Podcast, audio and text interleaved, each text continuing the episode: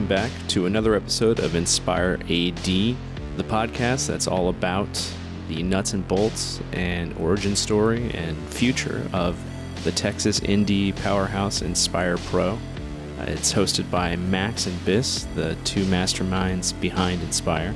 And if you haven't listened to the first episode, I suggest checking that one out first. It's a nice introduction to the company and their history, and it's one of those nuts and bolts type of episodes. This one, uh, we're jumping straight into the first card, the very first Inspire show ever, the beginning. And I'm going to get out of your way as soon as I can. Two quick plugs, though. Uh, if you if you listened through the end of last week's episode, you heard me plug Vivid Death for their song Florid, which is what we're using for the theme song to this podcast. So check that out on Bandcamp. Vivid Death Florid. I also want to give a plug to the Highspots Network, where you can find, I think, every Inspire Pro show to date. So give that uh, give that a look. Highspots Wrestling Network. I'm sure you know what that is. If you don't, it's a treasure trove of indie wrestling from everywhere. So I'm to get out of your way now, and we'll jump right in with Max and Biss for episode two of Inspire AD.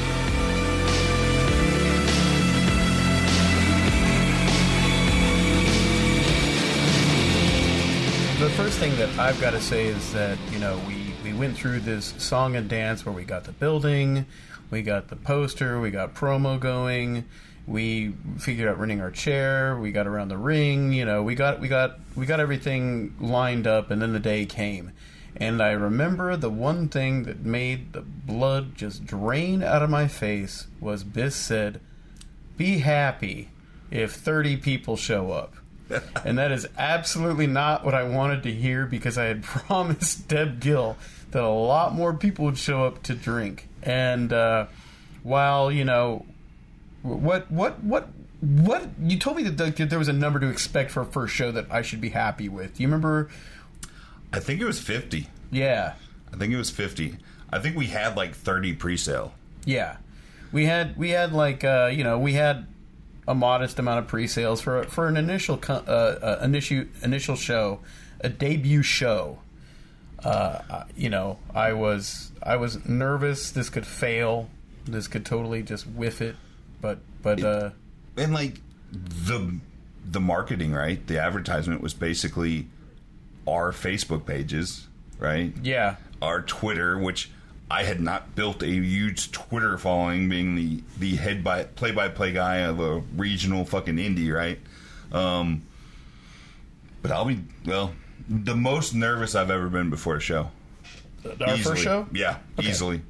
I remember there were a few shows where you said that you felt like you were going to vomit. Yep, that became pretty common the first couple of years. Uh, it was almost like if I didn't, I fucking. It was like that's a bad omen, right? Yeah, Um, but yeah, literally fucking my stomach doing backflips. I have to imagine you were pretty close to that. not even. I think that's one of the things that um, freaks people out about me is I don't really get rattled. I remember when um, the WrestleCircus people would come to our shows and they would chip, typically go, "How the hell are you so fucking collected?" Yeah.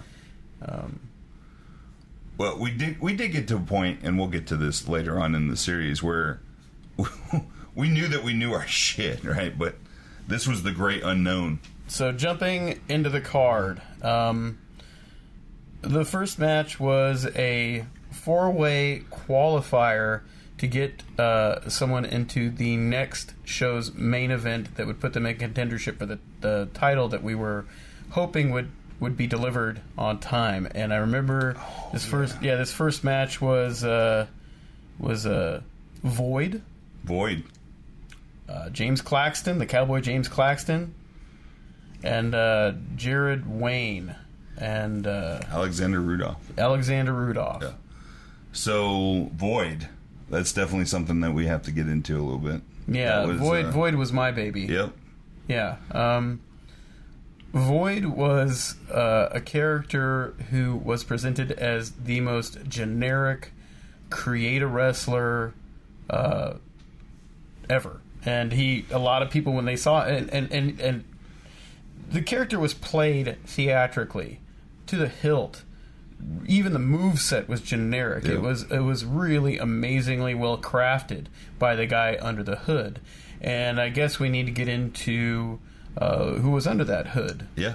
One, one man was under One that. man, one, man, was under Mike that. Dell. One man, Mike Dell, who is a uh, staple of Texas wrestling, and I, I, he used to work at ACW, I believe, and there was an altercation that occurred in the building which prohibited him from being a part of that company any longer. I believe he got into a physical kerfuffle with uh, the uh, the uh, booker uh, of the club at the time, and I'm not going to go too deeply Yeah. into that, but uh, I think that in a lot of ways it hurt ACW because he was kind of a fan favorite there. We all really loved Mike Dell at the time, and I thought that it was really essential to have him be a part of uh, the first show, and I thought that if we could present him or frame him in a way that felt like something ridiculous, we'd get a big pop out of it, and I think we achieved that. We did first match out of the gate. Um, yeah, he was a he fan favorite, but was the top heel, right? So, Yeah. um, w- was yeah, it was you know ACW at that point. It was kind of winding down because they had already had their match in 2009. I want to say maybe 2008. It's whatever. But the company was basically built around the rivalry between Showtime, Scott Summers, and Mike Dell. Um, so Mike Dell being from Austin and not being on any cards for the past shit, I think it was three years at that point. Yeah. Um, was was a, a great opportunity to take someone that was established, um, and get them in the company. You, you want to go completely in the mindset of it at that time? I think that I, I, I really had the idea to make, and yeah, spoilers. Yeah. Uh, you know, I thought Mike Dell would be a fantastic first champ. Yeah. Uh, mainly because he was such a strong Texas staple. People really respected him all over the state, and I wanted to not only do things that were progressive with the company, but I also wanted to do things that would make uh, the whole of traditional Texas wrestling really embrace us as a company. Um, going into this card, I will say that my booking model was Halloween Havoc 95. I love 90s WCW. I love that pay per view, and I love it because it has a, a, a sampling of everything that anybody could really like. It, it really caters to every kind of fan. And I've always wanted to be that company. The two things that I wanted to do was produce a show that had a lot of variety to it, but also in the in the locker room uh, kept drama to a sheer minimum. I wanted to be the no drama company. Yeah, and I, I guess I'm more of a Starcade 85 type, right? Um, but at the same time, that's my personal preference. I think I've always noticed that a variety, the buffet approach, has always been the most successful. So, Absolutely. you know, um, there's definitely Yeah, give there's me. merit in that, and I think you'll see that as we go down the rest of this card. Yeah, I mean, give I I want I want Sullivan and Benoit brawling through the bathroom and sumo trucks on top of the fucking uh, arena. That's what I want out of a show. And then, of course, I want just good, hot, basic wrestling. You know. Um, so the Mike Dell uh, or Void goes over in this match and then rips off his hood to reveal that he is Mike Dell. And I remember when this was on paper, a lot of people, including Dell, he was a little cautious about it. A lot of people were like, I don't think this is going to get the pop that you want. But when it happened, the crowd went nuts. Well, you, you have to imagine, right? So, one of the more charismatic people in Texas, who is quite fond of his own looks, right? Like, all right, man, we're going to put a mask on you. We're going to cover you up. and we want you to be as boring as possible. Now, the awesome part that I will always remember about this match is people like booing and shit talking and just trashing him that were the biggest fucking Mike Dell fans, right? So throughout the match, just dogging this guy, and then the mask comes off and they fucking erupt. Like, Yeah. just awesome. Yeah, so that Mike Mike Dell uh, won that match to proceed to uh, the main event of, of what would be our second show.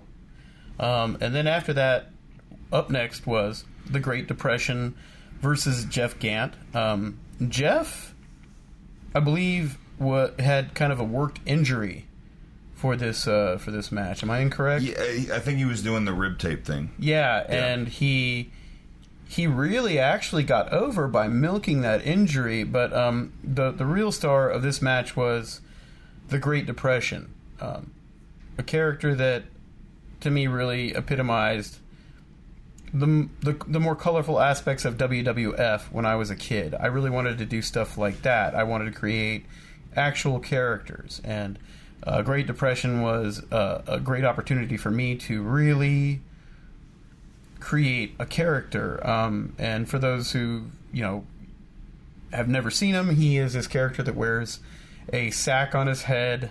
He's kind of part Leatherface, part Oogie Boogie but he comes from the Dust Bowl, and it was always implied that he doesn't even really come from our time, period.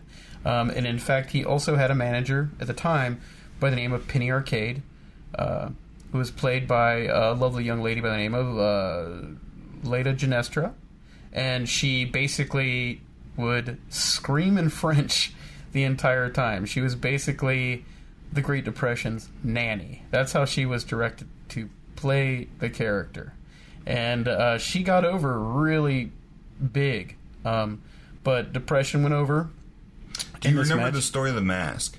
You remember mm. the mask showed up and it was like half done? Yeah. Didn't you? Did you piece it the rest of the way together? Yes, I did. Yes, yeah, I did. Yeah, it was basically a burlap sack with two eye holes. Yeah, which I did fucking.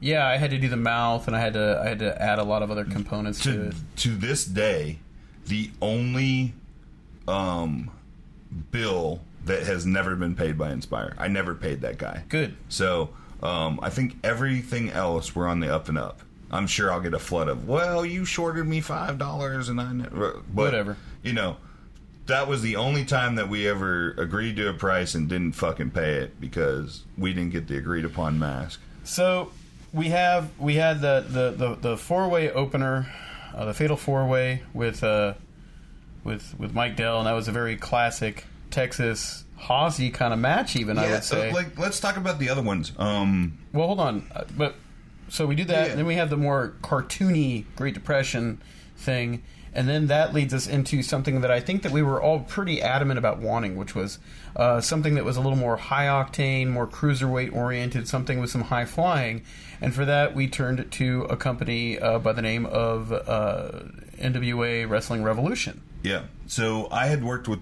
So in the six months between leaving ACW and starting Inspire Pro, um, I had spent what was it two months in the um, in the NWA office um, booking the NWA women's belt. I guess I don't think I ever did any work on that job. I think I went and agented two matches. Oh man, I cannot wait to start talking about when we joined the NWA. So yeah, and and I think we even we talked to them before the show, and they were not interested at all. Nope. Surprise, surprise. Um, but anyway, I had worked with Joe Dan and I had worked with Eric Shadows, um, who were in this match. So I had seen them, and and um, NWA Revolution was putting on some good shows in the Valley and McAllen. Um, and yeah, these were guys that hadn't really been seen, so we wanted to bring them up. They were new faces uh, that Austin had not seen. So this was originally a three way on the paper. You remember that? Yeah. Yeah. So surprisingly, one of the uh, "Hey, can you get my buddy on?" matches was actually, and the guy was actually Cherry Ramon. Yeah. Which, um, you know, a three way to a four way didn't really make a whole lot of difference, no. and their title was on the line, so they were basically running the match anyway. Um, so that one went went fine. Um, what do you remember about about those guys? I remember that uh, they were very svelte, um, but I remember them being real, kind of standoffish. But once they got in the ring, they were really they were really great. I thought yeah. uh, they they and they really woke up the audience. They were you know, doing suicide dives, lots of high flying maneuvers. It really epitomized because I, I remember initially what I asked about was I said I would really like to get a luchador component on the show, and that and you said, well, I don't know about that. That's a little bit harder to wrangle. And you said, but these guys, they'll give you that that high flying cruiserweight style that you kind of want to you know Yeah. drag onto the card. And I think the poster even said something like luchador action or something Yeah, like that. it did. And we had to kind of pivot into these guys. Yeah. Um, yeah, Eric Shadows and Downfall particularly had that, which I really look for and enjoy. That like early Ring of Honor, fucking athletic, tight black tights, knee pad. You know, Very wiry. Um, very. They were, but there was there was frame there.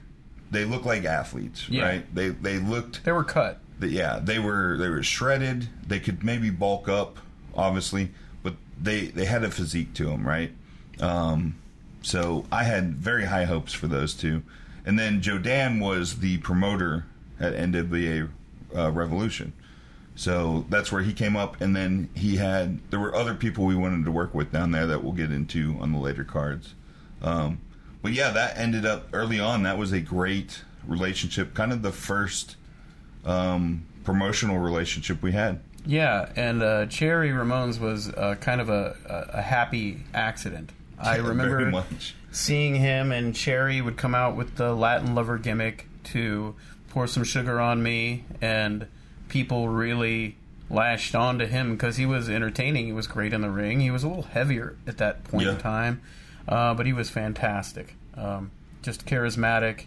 brought it in the ring, uh, and at that point, I think I was very happy with everything that was going on on the card. And up next is a match that I have. The match itself, I have very little memory of, but uh, the two the two participants definitely uh, created their own stories. Uh, we have Chris Cross and Darren Dean. Yeah, Yeah, this was a little bit too much towards business style. This was very much fucking dumb jock wrestling. Um, Darren Dean was from Davey Richards' school, I believe. yep, and Chris Cross was um, a young kid that was coming up with Barrett Brown from the same town Barrett Brown was from. He was a year younger than Barrett. Um, Chris will get more into next show. Uh, Darren Dean um, was uh, from St. Louis. I think he jumped in the car. It was to complete the car load. This is something me and Max fight on quite often as well. Is car loads. So you've already spoken about not wanting to just put tack somebody on. Um, so when you're trying to organize a car load, you usually need to get like four people in because if you only have two, you only have two people driving right. from And wherever. Davey Vega was driving down from St. Yeah. Louis. So we had Davey Vega. Uh, I want to say was Bolt Brady up in St. Louis at the time? He might have been. ACH was. So Darren Dean was the fourth wheel, for lack of a better. No, I take that back. Wouldn't have been Bolt Brady. Would have been Alexander Rudolph. Yes. So we had Alexander Rudolph, who big Viking gimmick. Uh, I fucking eat that shit up too. So he, Darren Dean, literally the fourth wheel, only on this show because we needed a fourth person, and I think somebody backed out. Yes, that was the Sean Vex match. okay. Okay. Yep. Yeah. So it was supposed to be Sean Vex and Chris Cross. Um, the guys from St. Louis were asking for a fourth person um, to to drive down. Um, Vex pulled out, and at the last second, I was like, "Yeah, throw somebody in the car that can fucking wrestle like Vex." And being a being a being a student of, uh, of Davey Richards, of course, who I was a tremendous fan of at the time, uh, I was I was like, yeah, sure, throw him on there. He's you know these two young guys can can they're two young guys who can probably get each other over. Yeah. they're going to be hungry. They're going to go nuts. It, and, and I remember the match honestly being somewhat understated, though pretty hard hitting. yeah, they they definitely beat the shit out of each other, but um, yeah, it was just not. I, it was much more of that St. Louis style of uh, of mid card match.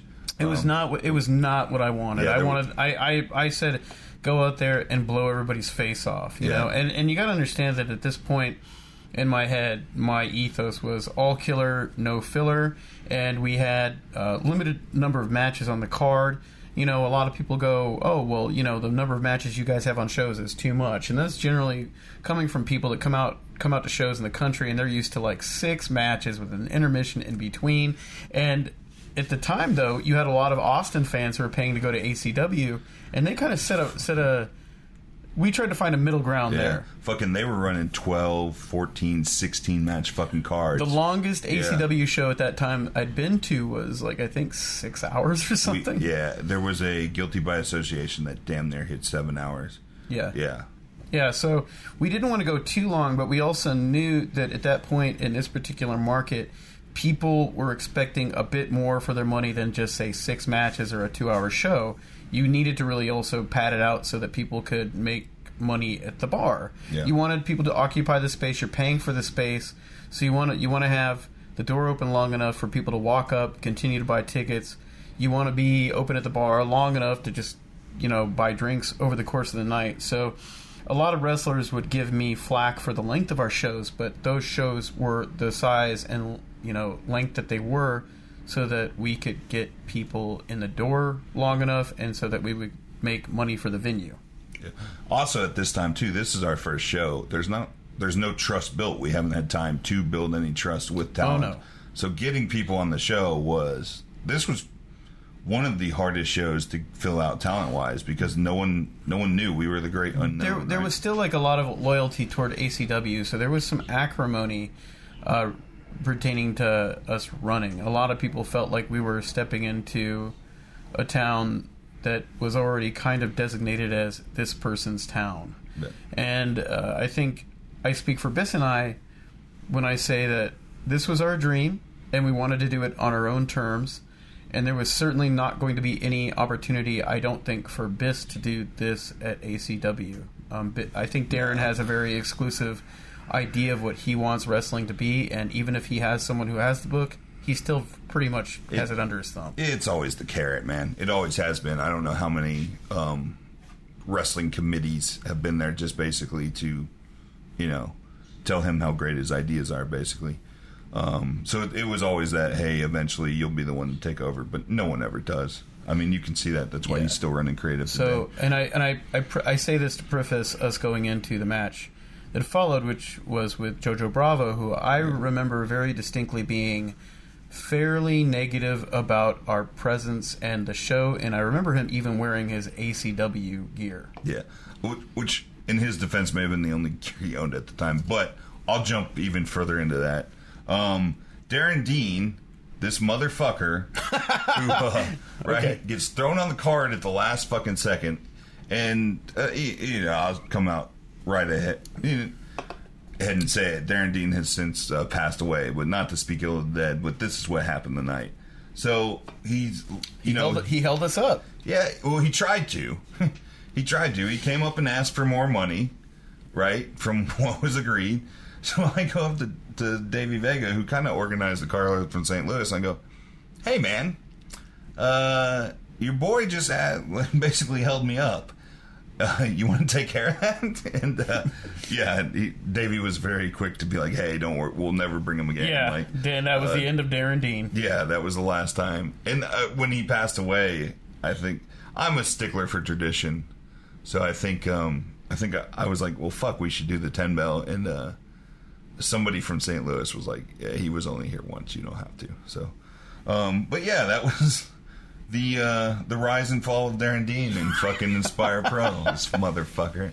Um, so, He he did pass away, man. You you don't have to be let it go, dude. dude, I'm still mad about it. I I know. I am too. I am too. So we go into JoJo Bravo uh, versus Alex Reigns. Alex Reigns is somebody I was very high on. Yeah. Um, so fuck it, we'll go all the way into this story. So my 2012, my fucking favorite year in wrestling. Let me tell you what.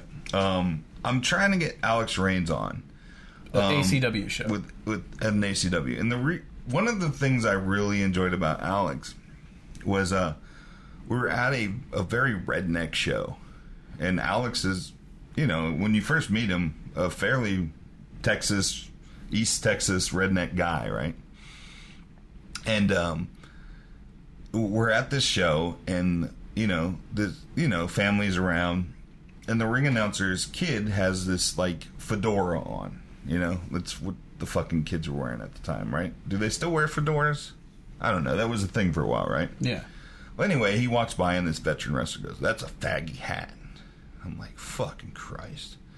Uh, and alex just goes how the fuck can a hat be gay, man? He's like, he's like, what do you mean? He's like, it's just a stupid hat. Well, a cat can't have a sexual orientation, and he just buries this fucking guy, right?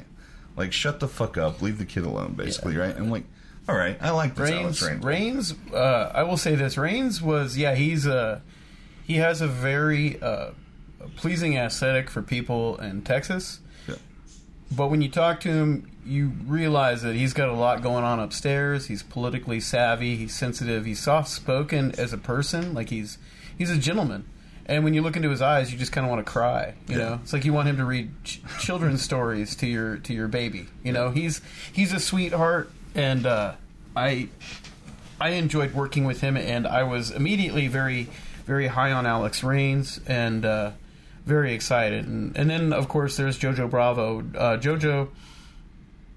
Uh, I cannot say enough good stuff about Jojo Bravo, who now goes by the moniker J Serious. Uh, there is no more profoundly educated student of the game than JoJo. I think he should be teaching wrestling on a, uh, a grander scale than he is. I think that he is also one of the greatest wrestlers I've ever seen in this state, personally. Yeah, the, literally the only thing holding that kid back is his height, and that sucks. That in 2020, that's still probably the deal. Um, but this being the first show, another fun. Hey, Darren spins the narrative. Um, right. The idea that was put out by Darren was, well, Biss is just trying to rebook ACW how he wanted to. Um, which, for reasons we've explained, is fucking laughable at this point, right? Um, the card had been heavily revised by my original card. Um, right. So one of the deals to get JoJo on the card because we knew how great of a wrestler is, and we really, I really wanted him. I assume you were in the same boat at the time. Was I agreed to JoJo? I said, okay, we won't book anything that ACW could book with you. If I'm trying to rebook ACW, then how the fuck? Why would I give you that deal, right? Yeah. Um, so I told him, I said, hey, we won't book anything that could happen to ACW. I think after this show, he dropped that. Um, but yeah, that's he agreed to, and he was he was very standoffish the first show, um, and the uh, the tights he had at the time were green tights with the Anarchy logo on the one side, so that was not the best thing for us to have to have basically our competition um, Advertised. advertised on our fucking show. Um, one more Alex Rain story because I, I love Alex to death, and he, uh, man, I think it's is it Rockstar in Colorado. He runs a, a promotion up in Colorado now with some some other folks, um, and I definitely want to make sure to give him the credit on that. Well, I'll check on that and I'll get that name to you guys later. And uh, uh, just just kind of going forward, I need to I need to just reiterate when he's when Darren would say that we were just rebooking everything. So far, this is what we have. Uh, Mike Dell was no longer allowed to associate with ACW. Uh, Jared Wayne, also in that first match, was not at all a staple of ACW, nor do I think he even appeared on a card Nope. that I recall. Never. Alexander Rudolph was new to the state. Uh, Had not wrestled for ACW yeah. at that point. Darren stole him from us, motherfucker. Yeah, yeah, yeah, exactly. Uh, Great Depression uh, was an original innovation, though he was played by Ricky Ramita. He, sorry, I have birds. Um, he, he, you know, that that was an original gimmick. You know, no one knew who was under the hood. And then, of course, you had the the uh, NWA Rev guys who were driving up from uh, from you know South Yeah, Texas. Yeah, m- yeah, McAllen. And then you had Chris Cross, who had never set foot in an ACW ring, and Darren Dean neither. Um, Alex Rains, of course, had pissed Darren off because Darren. This is a good story. I forgot this story. Let's let's get this one too. So this was a story I was starting to tell. Um, 2012, um, Alex Rains came to a show with Jacobs Bliskin. Um, there was a pre the pre-show was became a mess in 2012. Um, it was two matches, and it was only supposed to go so long. So they didn't want to throw Alex in. So Darren was downstairs flirting and talking to Machiko. Um, and Jacobs walks down, right? I'm like, Jacobs is like, you can get my boy on? I'm like, dude, I tried. It's fucking, we're- tied up against this time. It's not going to happen. he's like, well, let me go try, right? So he goes down there and uh, goes down and uh, basically, as Darren is not interested in talking to him at all, is like, hey, I'm gonna put Alex on the show. Uh, Biss found a way, and Darren's like, yeah, yeah, whatever, because he's trying to get in Mach's pants. So Jenkins comes back up and is like, yeah, Darren says he can be on the show, and like I look down and I'm like, thumbs up, and he gives me the thumbs up. I'm like, fuck it, we'll find a way to do it. So. I believe the match was like all of three minutes, and it ended with fucking a Mr. B super kick. So, right? And somehow I had more faith that that would make time than what the tag match that was originally booked. So, yeah, we just moved a bunch of shit around, threw them fucking on. The match ends and Darren comes up to the fucking play by play booth just screaming, Who the fuck is that? I don't know who that guy is. I'm like, That's Jacobs' boy. I don't know who he is. Well, fuck, I don't give a fuck at this point, right? I think this is probably like October, probably. Mm-hmm. Yeah. Right? So, Darren goes and kicks him out of the building, big man he is. So, Alex is like, whatever. He just goes to another Oh. bar and drinks the rest of the night. Yeah. Um, and like, it was one of the better fucking Mr. Well, matches well, what, ever. well, what happened though was that Darren walked up to Alex and said, "Who the fuck are you?" And Alex shot back, "I'm, I'm, I'm, Ale- I'm, I'm Alex Rains. Who the fuck are you?" and it was legit because he didn't know who Darren Yeah. was. That guy was absentee. Yeah. That's one thing I will say. At least you know when you step into one of our shows, you know who the fuck we are, and we are on top of shit. We are on our feet all day, busting ass. Yeah, at that point, Darren had gotten into this thing where he showed up like five minutes before the first match, too. Um, right? Like he was some sort of fucking rock star because there were other people that showed up and made sure everything fucking ran, right? So, but, right, that's uh, that's Must- Alex Rains. Must be nice. Yeah, fuck. Uh, one of these days, brother. Let me tell you. Um, the other story I have is at an NWA event in Dallas. We were up there, and the talent had been split between two different shows. Something else that talent loves to do that Max is like, nope, we're not fucking doing it. Um, fucking. So they were on the one show, and the show ran late. So the fucking second match the fucking second match had to be pushed back to the second half of the show. So, uh, one of the things that I enjoy on a show, and Max does as well, which you'll see in an Inspire show, is we try to start every show with something that's very hot. And set the bar very high to begin with. So I, appro- I approached Kevin Douglas, who was the NWA Junior Heavyweight Champion at the time. He was wrestling Luke Hawx, and I was like, "Hey, man, um, they're they're running late across town. What do you think if we put you guys in the opener and let you have the exact same match and just get this fucker started off hot?" And he looks at me, and he's like, "I don't know, man." And then he looks down at his belt, the NWA Junior Heavyweight Champion of the world on first What a dickhead. right? And then Luke Hawx is like, well, "I'll do it, but if there's nobody there, we ain't going on until second. And and fucking Kevin's like, "Yeah, man, not gonna work for us." I'm like, "All right, man. What about second? Uh, second's fine." So pulled the curtain back a little bit, um, especially in in independent wrestling. Second is where you put the match you're you're most reserved about, that you're afraid is gonna shit the bed. So yeah, we put the NWA World Heavyweight Title, Junior Heavyweight Title on second, and Alex Range jumped into the opening spot and fucking blew them away that night. I forget who he even worked, um, but yeah, Alex is superlative, man. I wish he hadn't moved, but I I love that guy. I think I think I speak for us both when I say that. All right, and then the match after that. This has Oh, some. This, yes. this has some story to our it. first argument. yeah, and I think I called an audible that was pretty goddamn good. Yeah, we And made it, work. Well, not only that, but it Spoiler also, alert: it works out in the it end. created an, a, a storyline that went on for a little bit. Yep. Um, so the, the the match after that was Bolt Brady uh, and uh, Ricky Starks, Yep. who's now doing stuff. He he did some stuff with NWA on their Power uh, YouTube show and is on AEW now. So, yeah, let's. um You want to tell your side of it first, or you want me to tell my So side? my, uh, I will say, I was really Ricky Starks is one of the reasons why I started uh, this company. I saw him and just thought this guy deserves the moon. There were two guys at ACW who I didn't think were being used quite well. Uh, one of them was Ricky Starks. The other was Matthew Palmer, who will be somebody that we talk about pretty extensively at some point. Um, but I remember initially we had Ricky Starks going over Bolt Brady. I just wanted this to be a barn burner, legitimate match.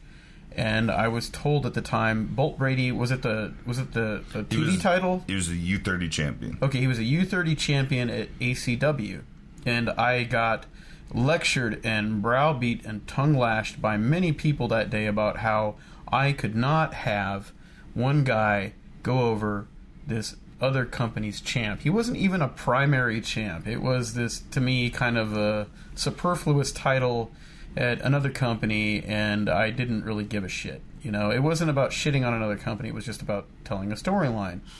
And so I was told, uh, yeah, you can't do that. You've got to, you know, got to figure this out. And so we made what we like to call now an audible. We made a change to the card where Bolt Brady would win by disqualification, and it kind of uh, evolved this storyline where Ricky Starks would basically lose his temper, and he would be further known from that point on as the hothead of an Inspire Pro. And uh, basically, what was it? You put him in like a crossface or something? Yeah, it, basically it was a it was a crossface. I think he did. I think he put him in the crossface and just didn't let it go. And didn't let it go, and uh, so Bolt, uh, Bolt won by DQ. Another very important finish, Yeah. right? Yeah. Um, so I'll tell my side, and then we'll jump into why that was was such an important finish, right? So this is, as we discovered today, the only show card that was not emailed out before the show, Yeah. right? So now it's fucking weeks beforehand. We go over all this stuff. So, um, yeah, this was a deal. So the ACW champions not losing at other promotions was something that I pushed while I was at the company. It was a big part of me keeping track of what they were doing and making sure that they were keeping the title strong. so, sort of in a weird way, not to come off like it was something in spite of ACW. Um, it's like fuck, I we I can't break that rule on the first fucking show we run, right? Um, so that's sort of where I was coming from with it. Um, Bolt Brady, let, let's dive into both guys, right? Um, let's start with Ricky Starks because you've already kind of said that, hey, Inspire was k- kind of the driving factor was to do something exciting with Ricky Starks and Palmer. Um, as much as early Anarchy was built with Mike Dell versus Showtime, to me, Ricky Starks was that guy for us. That was the guy that if we focused on, we could have a lot of success. Um, Bolt Brady was a guy and has been in some headlines recently, but at the time was a solid hand, right? He was a good friend of mine. I feel like he knew how to make an entrance and capture people's imaginations. He would always make kind of a splash when he ran in. Yeah. Though he wasn't necessarily somebody who kind of like caught my eye in the ring. I think he had a good look. I think he had a good kind of gimmick. I thought he was uh, he was somebody that the crowd could latch onto very easily. Yeah, but you know, there was the feeling that maybe he'd eventually, no pun intended, catch lightning in a bottle and be able to to hit something in the ring that was just as captiv- captivating. I don't think that that ever really happened with Bolt. I think the potential was there. I don't think that there was ever a in ring moment where it was like, okay, he finally got it.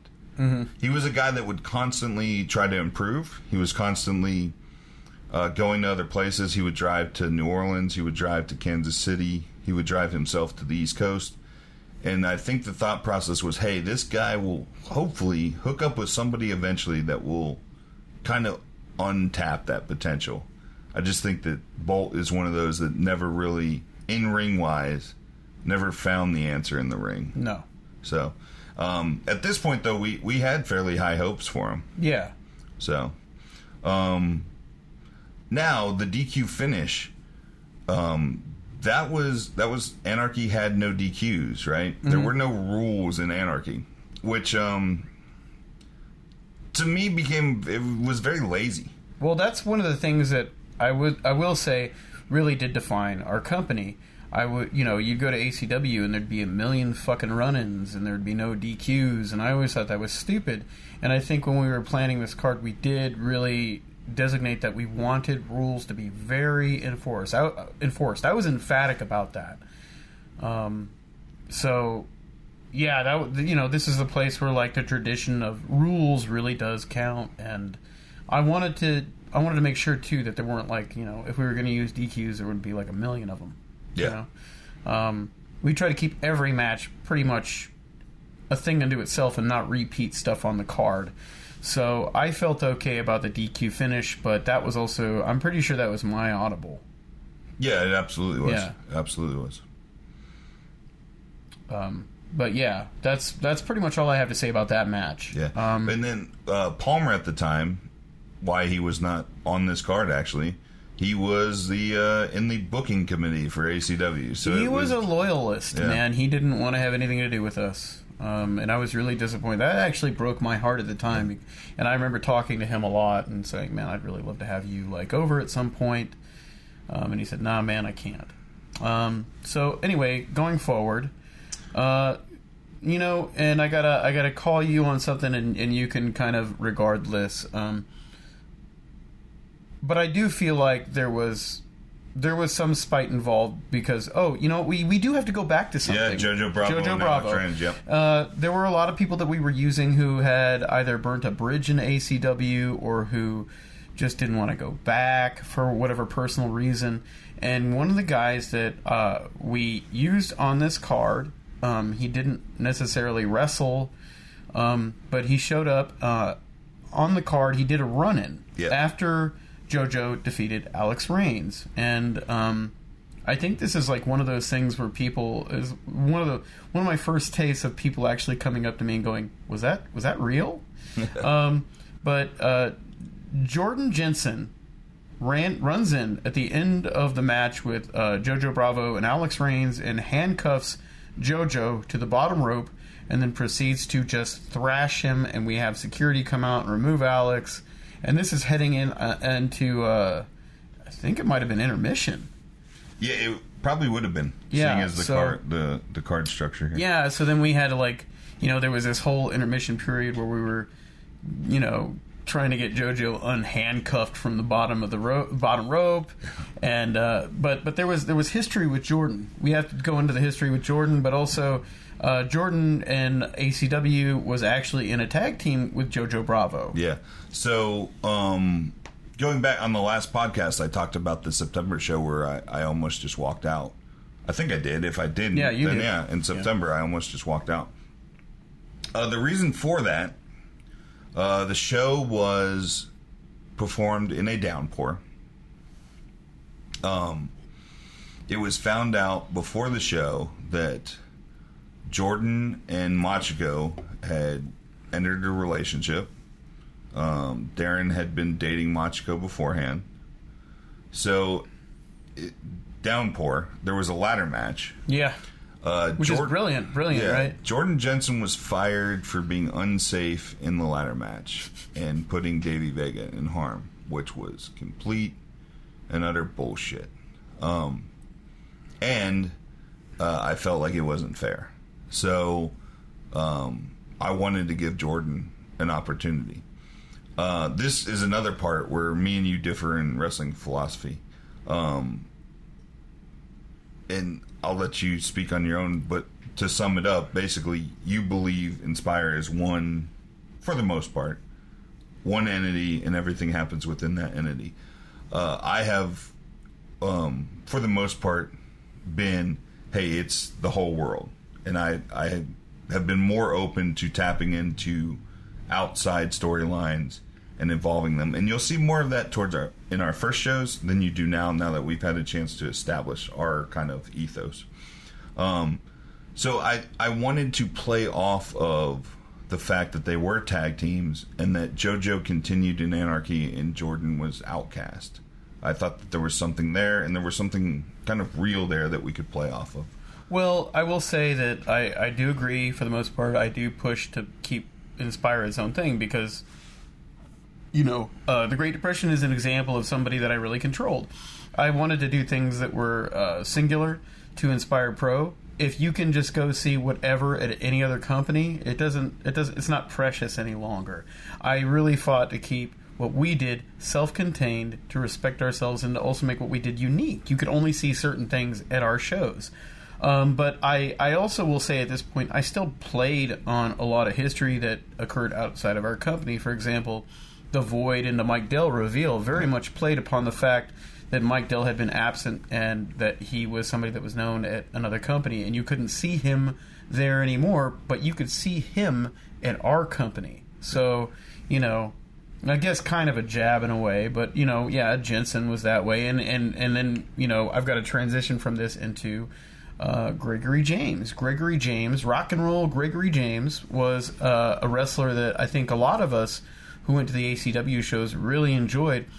But there was something that I'm I don't I was not privy to that uh, removed him from the cards, and he stopped appearing on their shows for a period. And so I thought this is a guy that I saw get over with the fans in Austin, and so I wanted to bring him into our company. But I also kind of wanted to modify him in a way that I thought was more genuinely rock and roll or counterculture. So I came up with. Uh, he was going by Unholy Gregory James at the time, but I wanted to do black metal Gregory James, and so I put him in corpse paint for this show. And he was sort of do he was doing like a face paint, but it wasn't the black metal paint, right? He wasn't doing any face paint. Was it? Was it none at that No, time? none, none at all. Yeah. Um, and, and initially, Greg Greg was really uh, he fought it. He really hated it. I remember he'd run when people would come up to like put the corpse paint on him. But we had this idea where um, going forward we were going to build this whole like mayhem style stable around him where he would start kind of beating guys and then inducting them into his black metal clique and they would all wear corpse paint and he was just going to be unholy Gregory James, this black metal nightmare.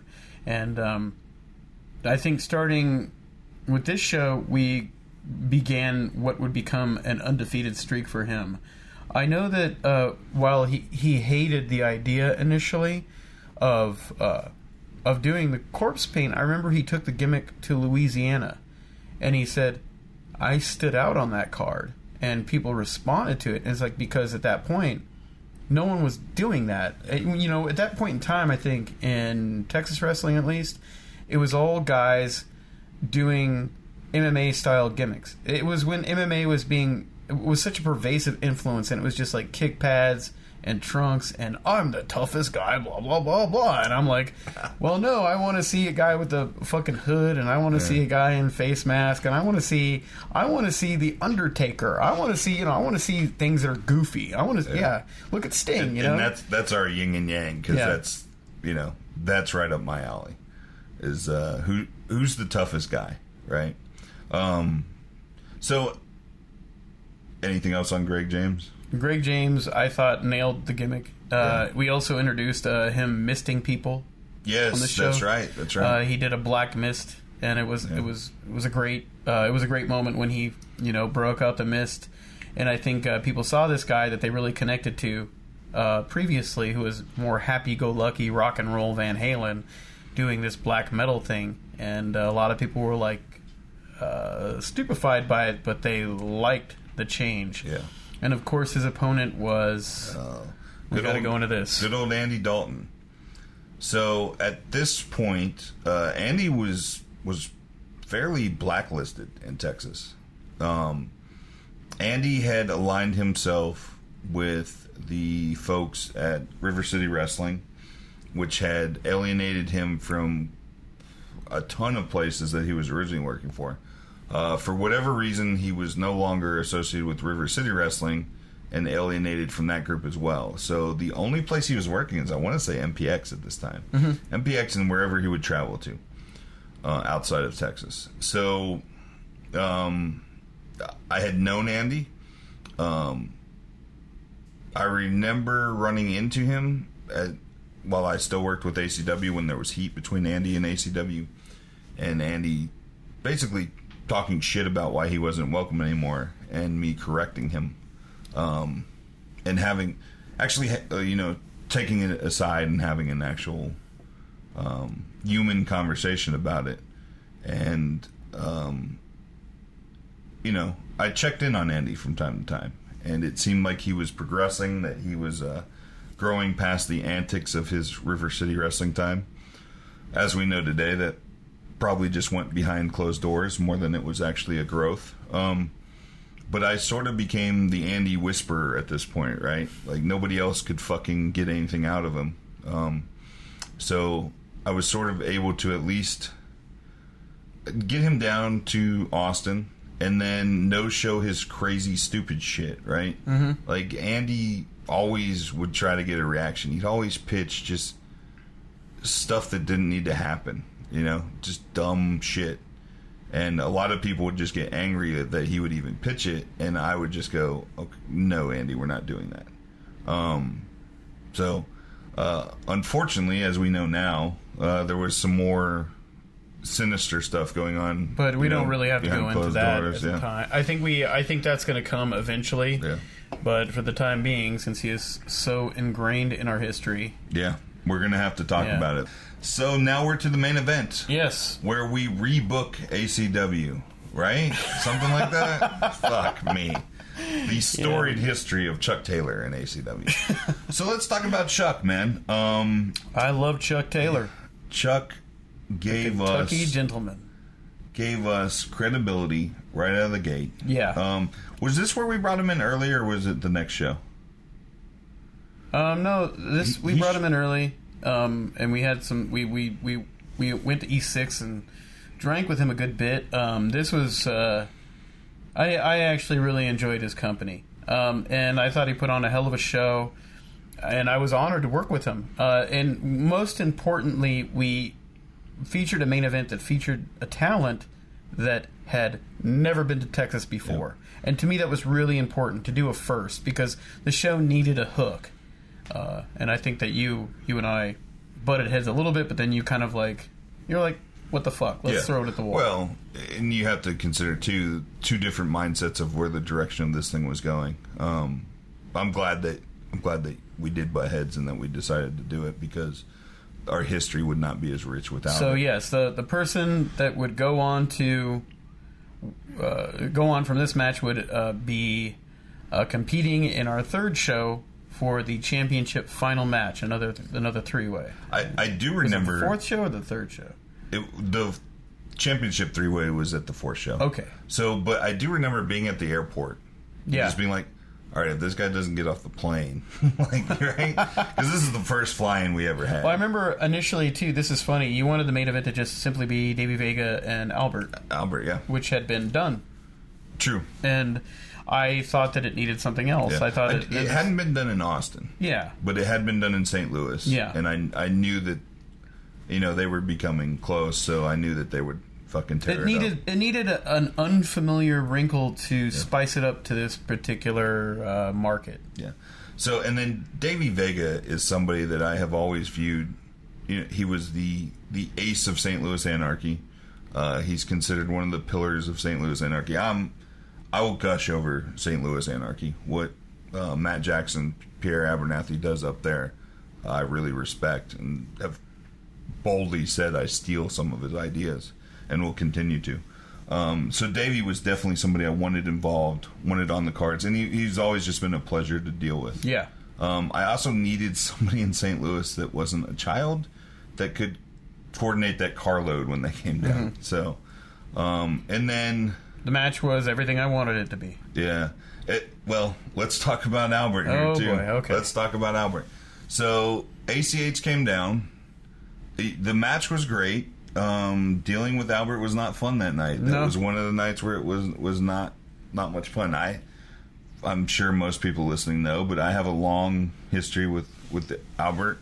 Uh, damn near consider him family. Um, and I didn't feel like he was treating me like family as No. we put the show together. Part of that's probably because you know I I did use kind of the shadow management thing, right? I should have just come out and go, dude, it's my fucking show. Help me out, brother. Um, but I remember telling Vega like, yeah, man, uh, when I was talking to him about Darren Dean, Yeah, we probably won't be bringing Albert back either because I knew Dar- I knew Vega would tell fucking Albert, right? Um, yeah, he's acting like a fucking asshole. Like we're probably not going to bring him back. This back. was also, I think, when you. I I mean, I wasn't going to say much about Albert because I, I had some words with him at shows following, but I, I got the general sense from a lot of people that I should not have been there.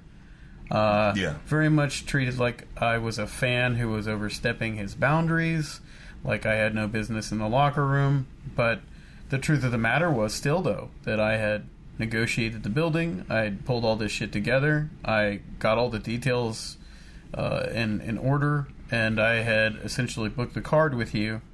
And uh, and in spite of the fact that I'd put in some effort, there was a great deal of resentment that I had never laced up a pair of boots, brother. Yeah. You know that was well, and I I think that was a perception of a lot of the boys, right? yeah, Um, and I think when it was like, no, man, that guy got this, got us the building. That guy did this. There was kind of a, well, you just tell me that so that I accept it, right?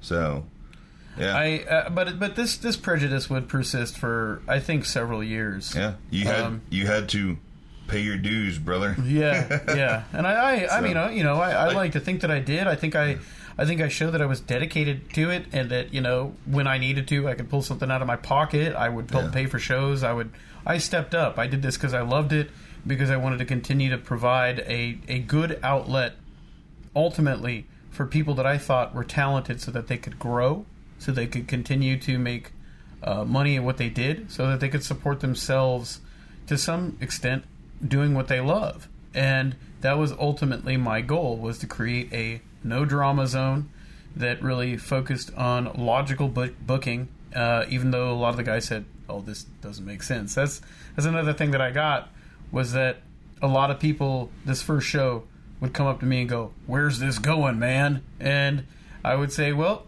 we're going to do this, and this is the arc." And they'd go, oh, well, you can't book long term. But the first thing most wrestlers ask me Yeah, is, where's it where's going? it going? Well, if I'm going to tell you where it's going and you're just going to say that I can't go anywhere with it, then why are you even asking me? so, Yeah. So, and, and I remember you asking me like, how am how am I going to pay my dues? I don't know if that was like after somebody had brought it up to you or or it was an early concern, and I couldn't really give you an answer. yeah. But you like, it's the funny thing, right? Like I'm the I'm the wrestling guy, right? But like, how did I pay my fucking dues, right? I had to find ways to do it, right? I think you ended up having to go on a similar journey to do Yeah. that. Uh, and I think definitely at this point it was, and that's I think a lot of people involved with wrestling that don't get in the the um, usual way go through that to where you get the well, why the fuck is this person here? I remember my first year always feeling that way. I don't I don't know if I had that thrust upon me. Um, but I definitely felt that way every time I was at a show. Like, oh, these fuckers don't think I need to be here. Um, the last thing I'll say about Chuck Taylor, right? Chuck Taylor fucking came in, busted his fucking ass for us. Had no reason to give us the amount of effort he did. Was super fucking awesome. Gave us credibility right out of the gate. Gave us an amazing fucking main event that I think really helped.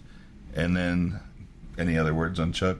No, just I I enjoyed working with him, and you know, uh, it was it was kind of a dream come true.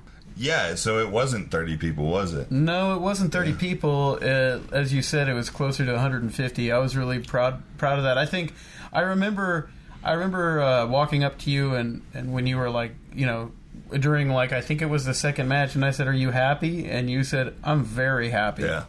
And um, I think at that point we knew. I think we were all kind of surprised by how well it had done, even at 150 people for a sh- first show.